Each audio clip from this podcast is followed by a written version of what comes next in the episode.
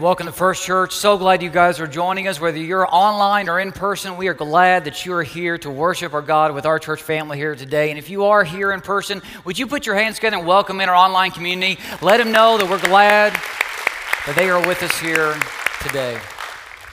Well, I'm not sure if any of you guys have ever played the game Salad Bowl before. Anybody ever played this game at a party? You know what I'm talking about? The Salad Bowl game? Okay, I'm going to teach you something really fun, okay? Because I don't see any hands whatsoever.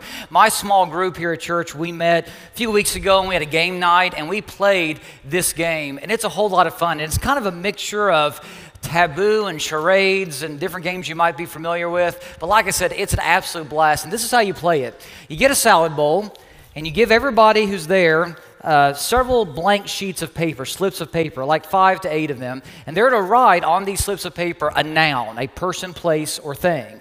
And then you put all of the nouns back into the bowl and you mix them up into the salad bowl. Then you divide the group up into two teams, and each team has an opportunity then to guess what is on these slips of paper. So somebody on the team will pick up the paper, they get 45 seconds, and they have to first, in the first round, describe what's on this sheet of paper without using exactly what's on the sheet of paper. So they have to use other words to describe what's on the paper. So you do that. If you get it right, then you get a point. If you have to skip one or pass, you can remember you get 45 seconds, so as many as you can get in that amount of time. If you have to pass, and it's a negative point. Then you go on to the next round, and in the next round, you have to mix these same nouns back up, you draw one, and this time you have to act them out. You can't use any words whatsoever, so you act them out, kind of like charades. And then in the last round, you put the same words back in and you pick one, and in the final round, you can only use one single word, one single word to describe what's on the paper, and you have to try to guess it. But by this point, you already have a good word bank to use from because you're using the same nouns over and over again. And this game is a whole lot of fun. It's cheap, it's free, and it can go on forever. And like I said, my group had a fun time. We had such a fun time that I thought we would play it this morning. So I asked for some of our worship team members to come back out and help me out. So let's give them a round of applause as they come to the stage. And we're just going to play the first round, and we're going to do it real brief, one time through, to see if they can guess what's on these sheets of paper. Now, normally, if we were playing, I'd have them write out their own downs. I went ahead and did that for them.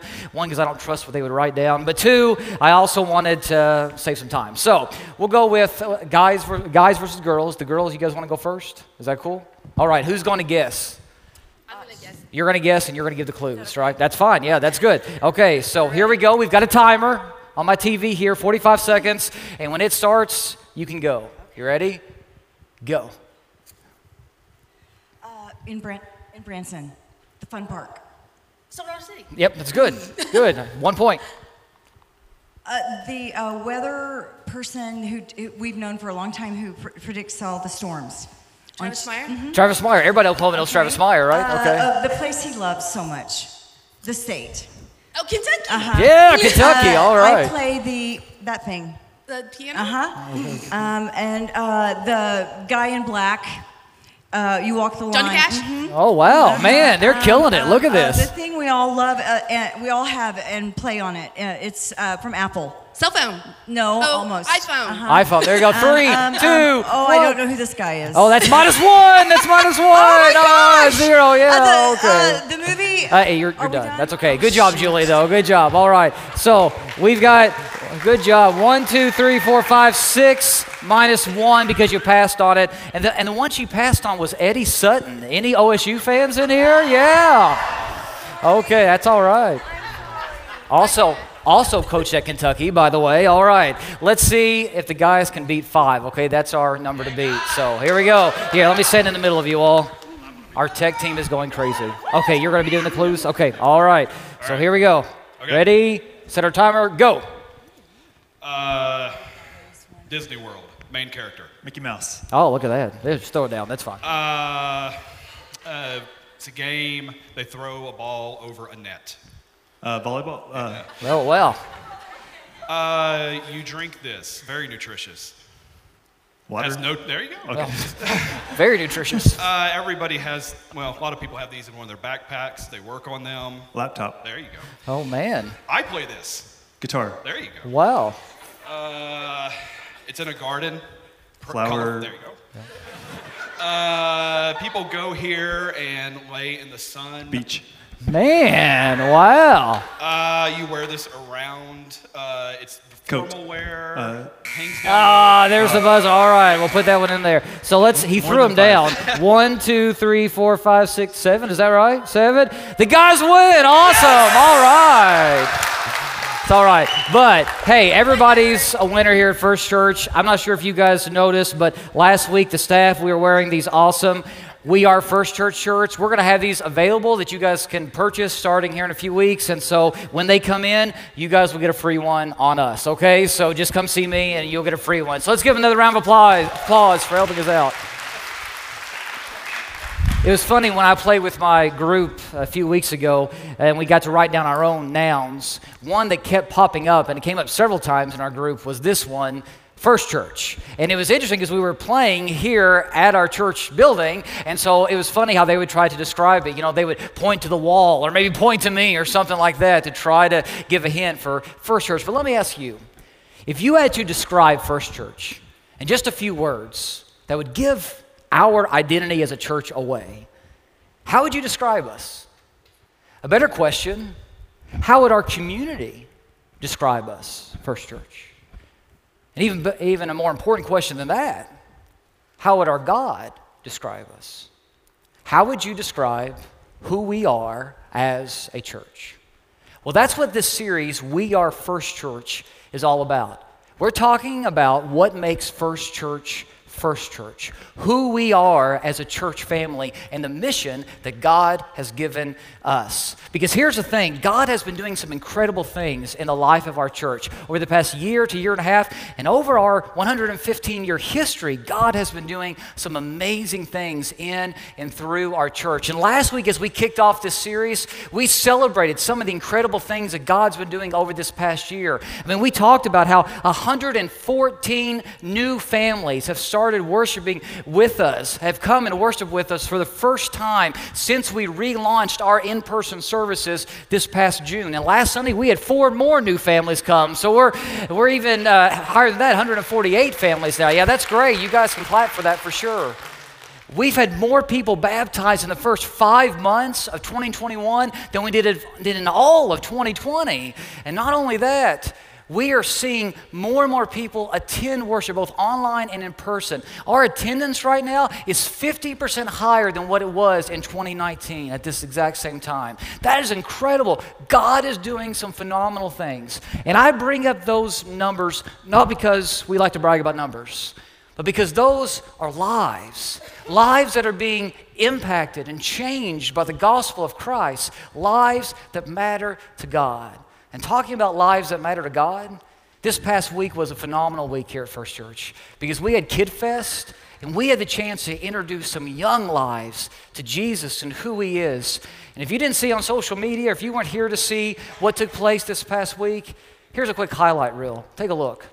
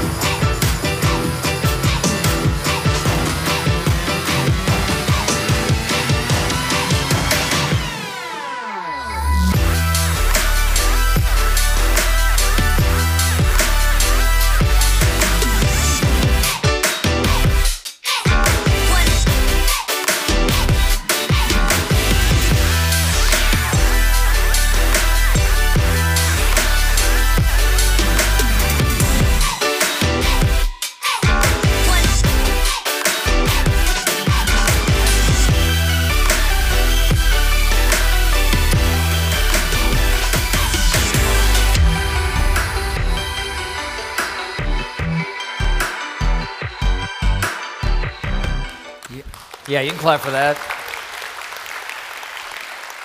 We had hundreds of kids here at our North Gwinnett campus, and they had a blast. My wife, Allison, volunteered in one of the age groups, and she said that after one night, this little boy in her group walked up to her and said, I had no idea Jesus was so cool. I mean, how awesome is that? Isn't that sweet? That's the impact that we want to have on young lives. This past Sunday night, I had a member of our church tell me this story. They said they know a family that's recently moved to Owasso, and they moved to Owasso for a couple different reasons. But one reason why they moved here is because they've been watching our church online and they wanted to come be a part of what we're doing as a church. They had different options where they could move, and they chose Owasso because they wanted to be a part of what's taking place at First Church. How cool is that? God is doing some incredible things in and through our church. And we say God is doing some incredible things because we give Him all the credit. His gracious hand is upon us. And when I think about what's been going on here at First Church, this verse comes to mind. I mentioned it last Sunday, and I want to bring it up again. The Lord has done great things for us, and we are filled with joy. God is working in and through us. We are simply obedient to Him. And here's the thing we don't believe that He's finished with us yet. God has been working in incredible ways over the past 115 years that our church has been in existence. But we don't believe God is finished with us yet. We believe God is just getting started, that He still has great plans for us. One of my favorite verses of scripture from the Old Testament comes from the book of Joshua. And it's when Joshua is speaking to the people before they got ready to cross the Jordan River. And look what Joshua says. He says, Consecrate yourselves. In other words, prepare yourselves. Get yourselves ready for tomorrow. The Lord will do amazing things among you. And I want you to understand the context in which Joshua says this. I Remember who led the people prior to Joshua? It was Moses. Do you realize all the amazing things that God did through Moses? I mean, like parting of the Red Sea and the plagues in Egypt and leading the people with a cloud by day and pillar of fire at night and manna from heaven and water from a rock and God descending on Mount Sinai and all that awesome stuff that took place during the time of Moses. And yet Joshua speaks to the people and he says, Get ready. Get yourself prepared because God is going to do even more amazing things among us. And I believe that's what God wants us to know as a church today as well. God's been doing amazing things in the life of our church, but I believe He's just getting started. And so we need to make sure that we're a church that stays focused and stays on mission because I believe He wants to use us in incredible ways. And that's why, with all this growth that we've been having here recently, we thought it would be a good idea to talk about the DNA of our church. What does it mean to actually be part of First Church? And one thing we said last week, and I want to mention this again at the core of who we are as a church is our mission. Because our mission is to love Jesus and love like Jesus. That's our mission statement, but that's who we are as a church. And we get this from the greatest commandment that Jesus gives us to love God and love people, love the Lord with all of your heart, mind, soul, and strength, and love your neighbor as yourself. We say it like this love Jesus, love like Jesus. And here's the thing our methods and how we carry this mission out might change, but our mission remains the same. We know that we are here for a purpose. We are here to unleash a revolution of God's love on the 918 and beyond. We believe we are here to influence and impact the culture around us for the sake of Christ. Because let's face it, this world is a tough place to live at times. I don't know about you, but sometimes I turn on the TV and I watch the news and I want to turn it off because I don't want to hear what's going on in our world right now because this world is a very, very dark and depressing place sometimes. But that's why we're here. We're here to unleash God's love on this world that desperately needs to have a relationship with Him. I once heard somebody use this illustration to talk about the church's mission, and I thought it was really good. This person compared the church's mission to boiling water. Probably most of us have boiled water before at some time or another. And this person said, You know, the world is kind of like this pot. It's boiling up. The water's boiling because of all the pain and suffering and heartache and hurt that exist in this world. Everything that sin has done to us, it's causing this world to boil up. And so when people interact with the world, it affects them in some way or another. For some people, when they interact with the world and the culture around us, they're kind of like that of an egg. You guys know what happens when you put an egg in boiling water. An egg is soft on the inside, but you put it in boiling water and it hardens. And a lot of people in our world today, they've been hardened by the pressures and stress and anxiety of this world to the point that they've become cynical, cold to people, paranoid. They have cut themselves off from others and isolated themselves. And they're always negative. This world has affected them such a way that they've become hard hearted. But then other people are kind of like this potato. You know, what happens when you put a potato in boiling water? Well, it softens it. And so some people, when they've interacted with the world, well, what the world has done to them is it's made them weaker in the sense that the world has drained them of their strength, drained them of their energy, drained them of their purpose, their meaning for life. They just don't feel like going on anymore. Anybody ever felt like that? But as Christians, as followers of Jesus, we're supposed to be coffee bean people. Because what happens when you put coffee beans in boiling water? Well, yes, the boiling water affects the coffee beans, but more importantly, the coffee beans change the water. Because over time, the water ceases to be water and it starts to be coffee. And that's what we're here to do. We're here to interact with the world in such a way that we change it. We don't let the world change us, but we influence it, we impact it so that we change it and we transform it with the gospel, the good news of Jesus Christ.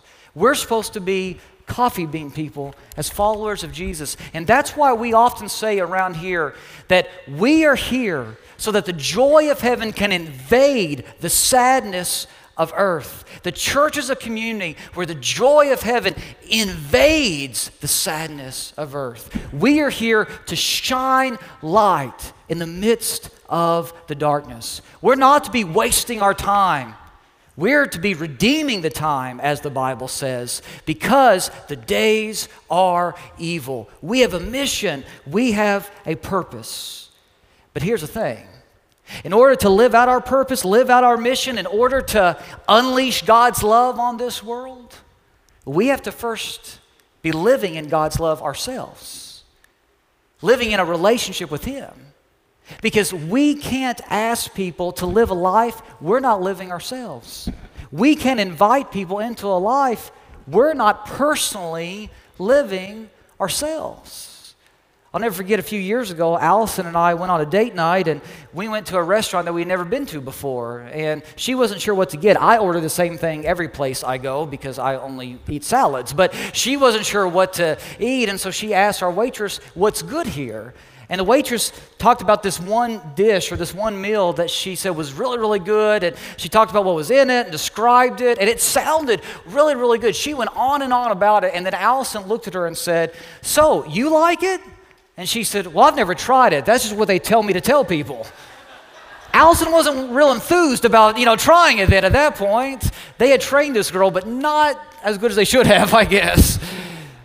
But sometimes I think that's how people feel about the church. We talk about Jesus a lot, and we sing about Jesus, and we've got t shirts that have his name on it, but they don't actually see him in our daily lives. And when they don't see Him in us, they're not attracted to Him. They don't want anything to do with us. See, before we can change our culture, we have to first let Jesus change us. And that's why here at First Church, you've probably heard me talk about how we have three expectations for everyone who wants to partner with us in ministry, for everyone who wants to be a member of our church, as some churches put it. We have three expectations, and the first expectation that we have is that we want everybody personally pursuing Jesus. Because having a relationship with Jesus is a personal choice that you have to make. No one can force you to have a relationship with Jesus, no one can talk you into it. And when you do choose to have a personal relationship with Jesus, Jesus will transform and change your life. So here at First Church, we want everyone to pursue a transformational relationship with Jesus. And we believe that the better you know Him, the better your life will be. Now listen to what Jesus says. Jesus says that he came for a purpose. And he says in John 10:10, 10, 10, I came to give life, life in all its fullness. See, contrary to what some people believe, Jesus didn't come to hold us back or to limit us or to rob us of having fun in life. No, Jesus came so that we could really live so that we can live the life that God created us to live. He came so that we could have real life, eternal life, more life, and better life than this world can offer us. So many people chase after the things of this world, thinking that this world can make them happy, and then they go to bed at night still unsatisfied, still feeling like something is missing. It's because they're missing having a relationship with Jesus. If you want to live a complete, satisfied, fulfilled life, a life better than you ever dreamed of, you have to have a relationship with Jesus. And in order to have that relationship, you got to get to know Him. You got to listen to him. You got to learn to trust him. I love a scene in Jesus' life when Jesus teaching some hard and difficult stuff, and so some people who were following him started to abandon him because they thought what Jesus was teaching was too hard for them to do. And Jesus turns to his disciples and he says, Are you guys going to abandon me as well, desert me as well? And I love how Peter responds. Peter responds by saying, To whom would we go? You have the words of real life eternal life. See, Peter knew if I really want to live a satisfied, complete, full life, I need to listen to you. I need to trust you. And guys, what this world needs today is not more stuff or more money, bigger house or better cars or different people in political offices or new laws. That's not what we need the most. What this world needs now more than ever is Jesus. This world needs to have a relationship with Him because when they do, He will change their lives. And here's the thing His words of life that can transform and change us are still available to us today. They're found in the Bible, which we call God's Word.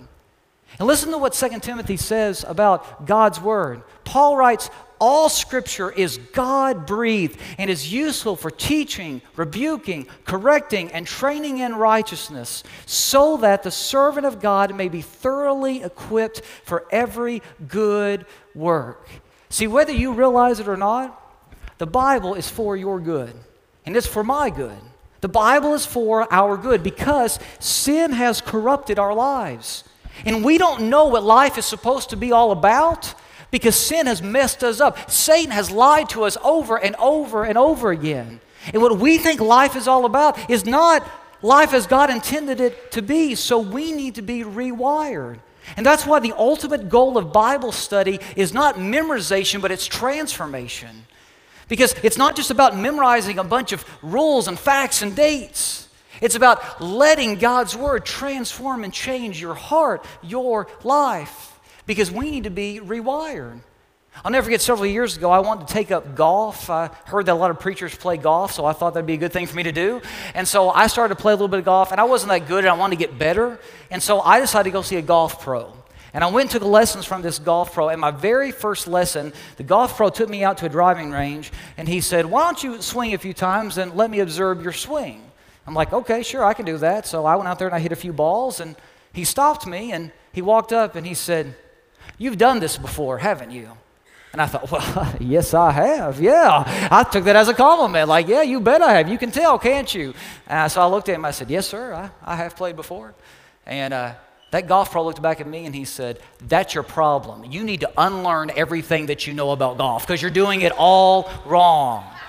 And here's the thing his words were harsh, but he was right. If I wanted to be a better golfer, I had to unlearn everything I knew and I had to start back at the basics. And here's the thing about life if we want to really live, I mean, live content, full, complete, satisfied lives, if we want to live the life that our souls are longing for, the life that we were created to live, we've got to unlearn everything that this world has taught us. We've got to walk away from the lies that Satan has fed us. And we've got to listen to God.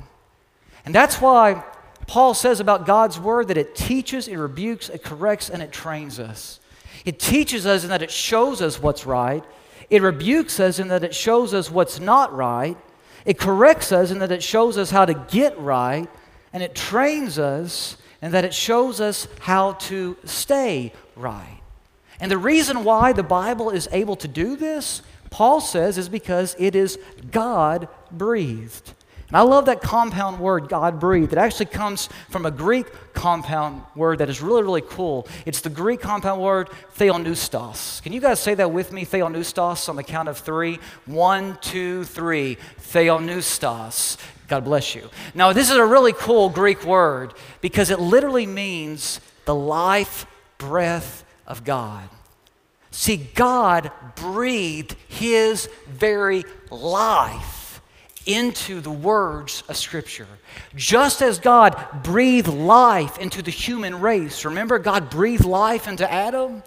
God has breathed life into the words of Scripture. And that's why the Bible is unlike any other book, because it contains the living presence of our God. That's why in the book of Hebrews it says this For the Word of God is living and active. When we open up the pages of Scripture, we're not opening up some antiquated book of fables and old rules. We are opening up the very life breath of God so that God, as we study Scripture, will breathe life into us. You see, through the Bible, we are able to encounter the living God. And that's why studying Scripture is so important. But I wonder if we even realize what we have.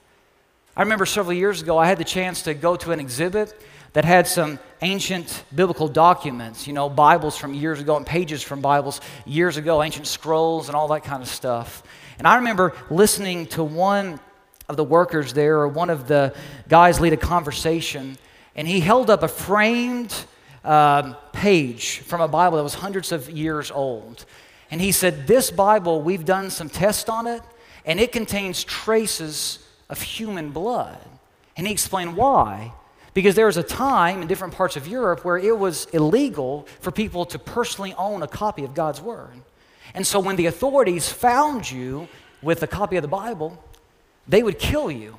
And they would kill you on top of it. They would throw you down on top of it sometimes. And they would take a sword or a spear and they would stab you on top of it so that your blood flowed onto the pages of Scripture.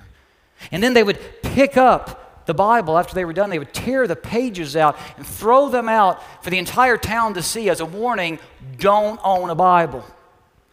What's interesting is this man, he was telling us this. He said, on this one sheet of paper, this loose leaf of page from the Bible, there are dozens of different traces of blood.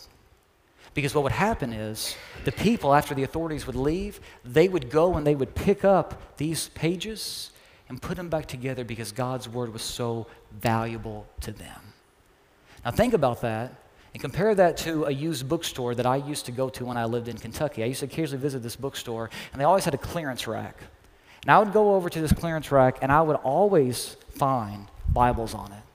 Bibles that were hardly used, if used at all, like this one. This is one of the Bibles that I found on that clearance rack one time, and they would always be a dollar or two. And to think that in our culture, we can go and we can pick up a complete, unused copy of God's Word for a dollar or two. And for years, people went and collected the bloodstained pages of Scripture just so that they could have a copy of God's Word and so that God could speak to them in that way. Do we even realize what we have today? See, the reason why sometimes the church isn't doing what we're supposed to be doing isn't because we don't have the words of life, it's just because we're not listening. And so, we as a church, we know what we have. And so today I want to clearly state as First Church, we are a church that unapologetically and unashamedly teaches and preaches God's Word. See, we believe here at First Church that the Bible is the inspired, meaning God breathed, inerrant, meaning it is without error, and infallible, which means it's reliable and trustworthy Word of God. At First Church, we believe the Bible is the inspired, inerrant, and infallible Word of God. And we're not going to apologize for that.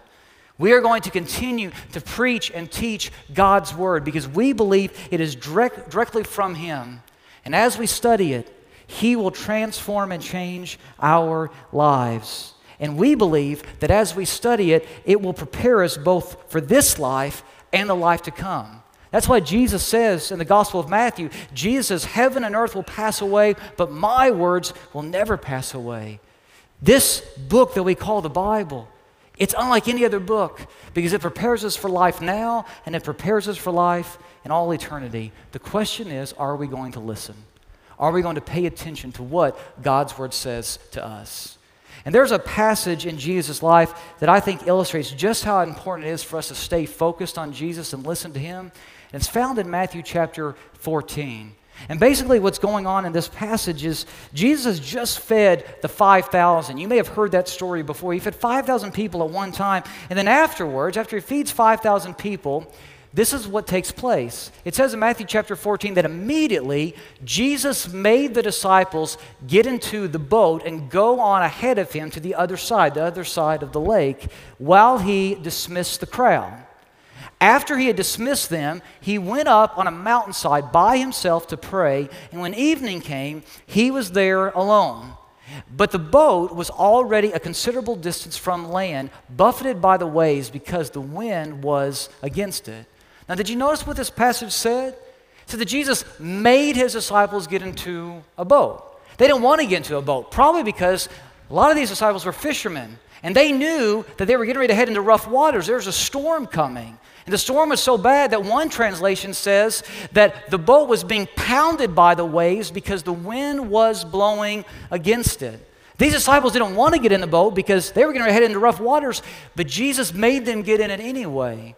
And so I think we need to ask the question why would Jesus lead his disciples into rough waters? Because Jesus is trying to challenge us in such a way that we will learn to trust him more you see, storms are clarifying. They reveal who we really believe has the power to save us. If we never experience storms in life, then we have a tendency to trust in ourselves and we only listen to ourselves. But storms allow for us to stretch our faith in such a way that we learn to trust God more. And what I discovered is we will never know what we're capable of fully doing until we fully trust Jesus to lead us. We will never know what God is willing to do in and through us until we learn to fully trust Him and follow His guidance. And that's what Jesus is going to teach these disciples. As we read on in Matthew chapter 14, it says, During the fourth watch of the night, Jesus went out to them walking on the lake. How cool would that be? Jesus walking on water here. When the disciples saw him walking on the lake, they were terrified. I probably would have been too. It's a ghost, they said, and cried out in fear. But Jesus immediately said to them, Take courage, it is I. Don't be afraid, Lord. Uh, don't be afraid. Lord, if it's you, Peter replied, tell me to come to you on the water. Come, he said.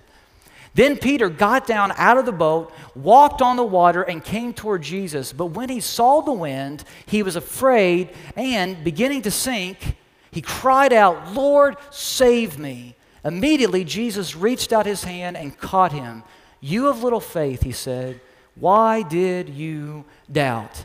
So, this is a really cool scene. This is the scene where Jesus walking on water. The disciples were terrified at first. We would have been too, but still, this would have been a cool thing to behold.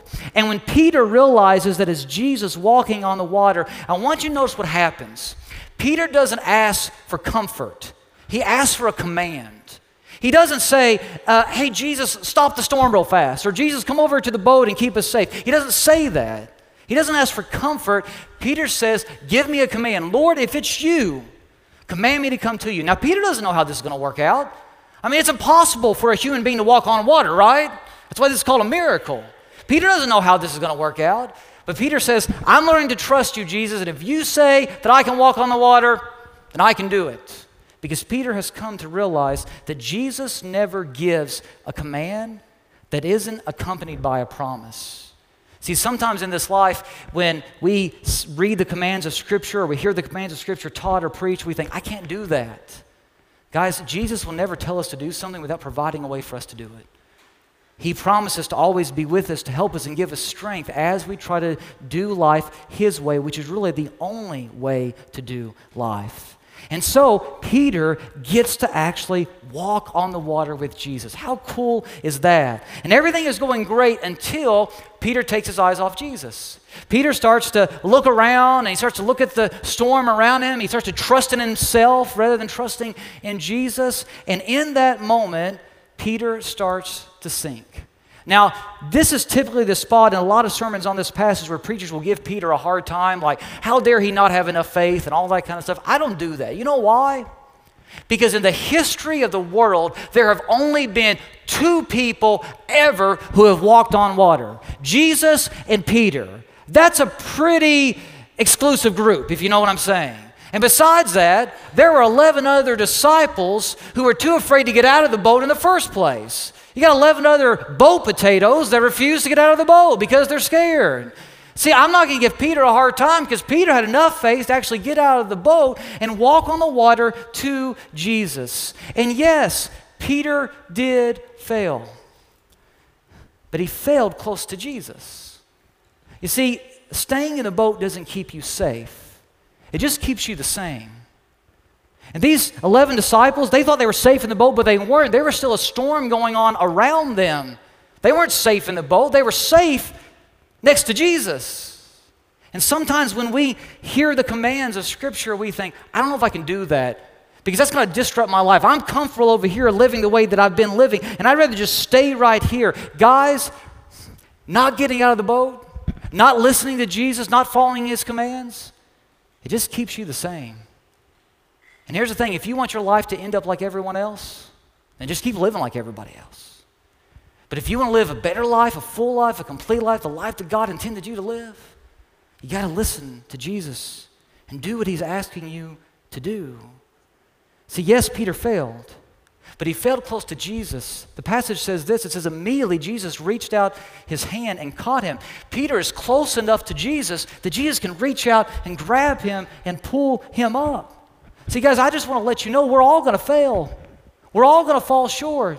This is not a church where people act like they have it all together. Some churches do. We're not that church because we're people who are only here by the grace of God. And I want to let you know, you're a preacher, I don't have it all together. And sometimes I get criticized for being too transparent in sermons, and that really doesn't bother me.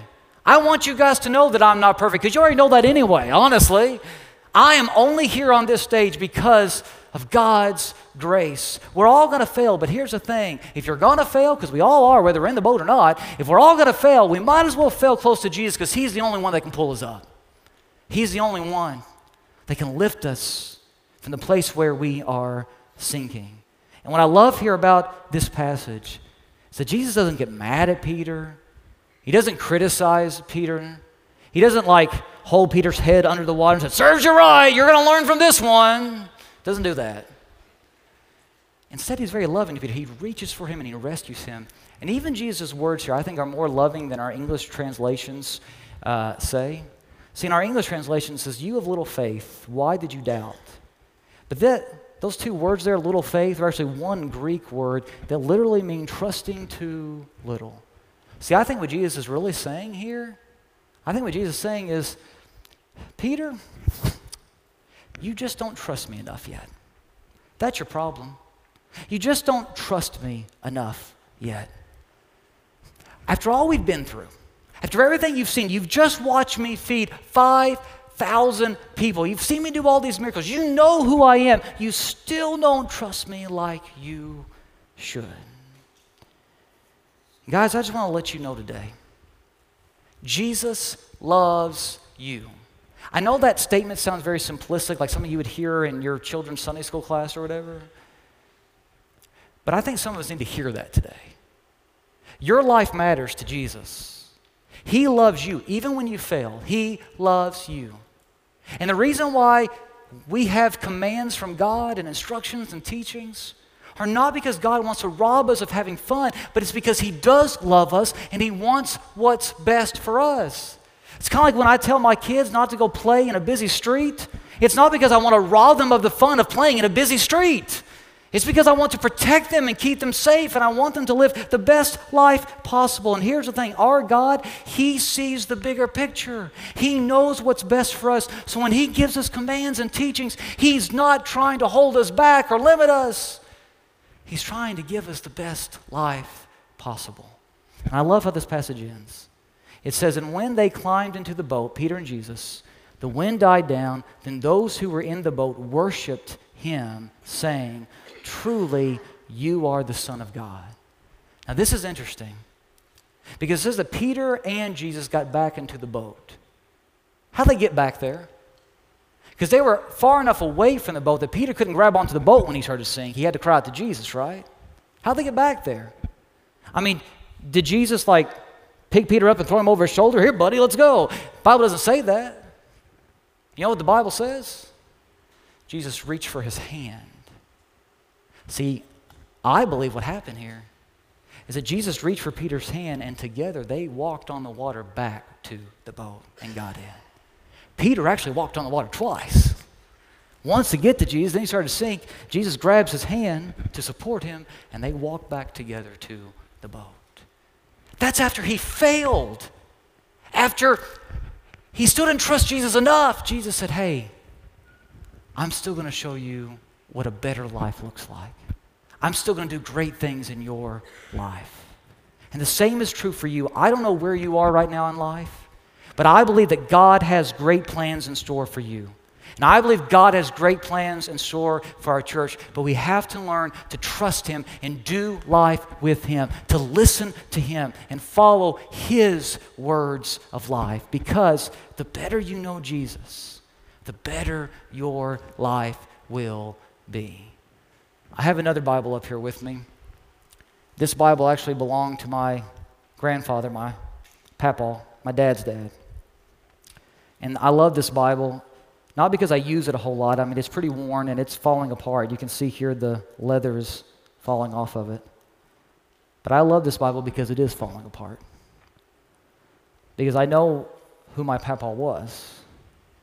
And I once heard somebody say, a person who has a Bible that's falling apart is living a life that isn't falling apart. And I love that. And this Bible that I got when my papa died reminds me of that. Guys, we're a church that stands on God's word because we believe it will lead us to the life that God wants us to live. That's who we are as a church, and that's what we challenge you to do as well. We stand on God's word because we are First Church and we're following Jesus. Would you pray with me? Father, I thank you so much for today and this chance we had to open up your word and study it. Father, we thank you for your word that it contains your very life breath, and we pray that we allow for your word to change and transform our hearts. May we continue to always listen to you. In the name of Jesus, I pray. Amen.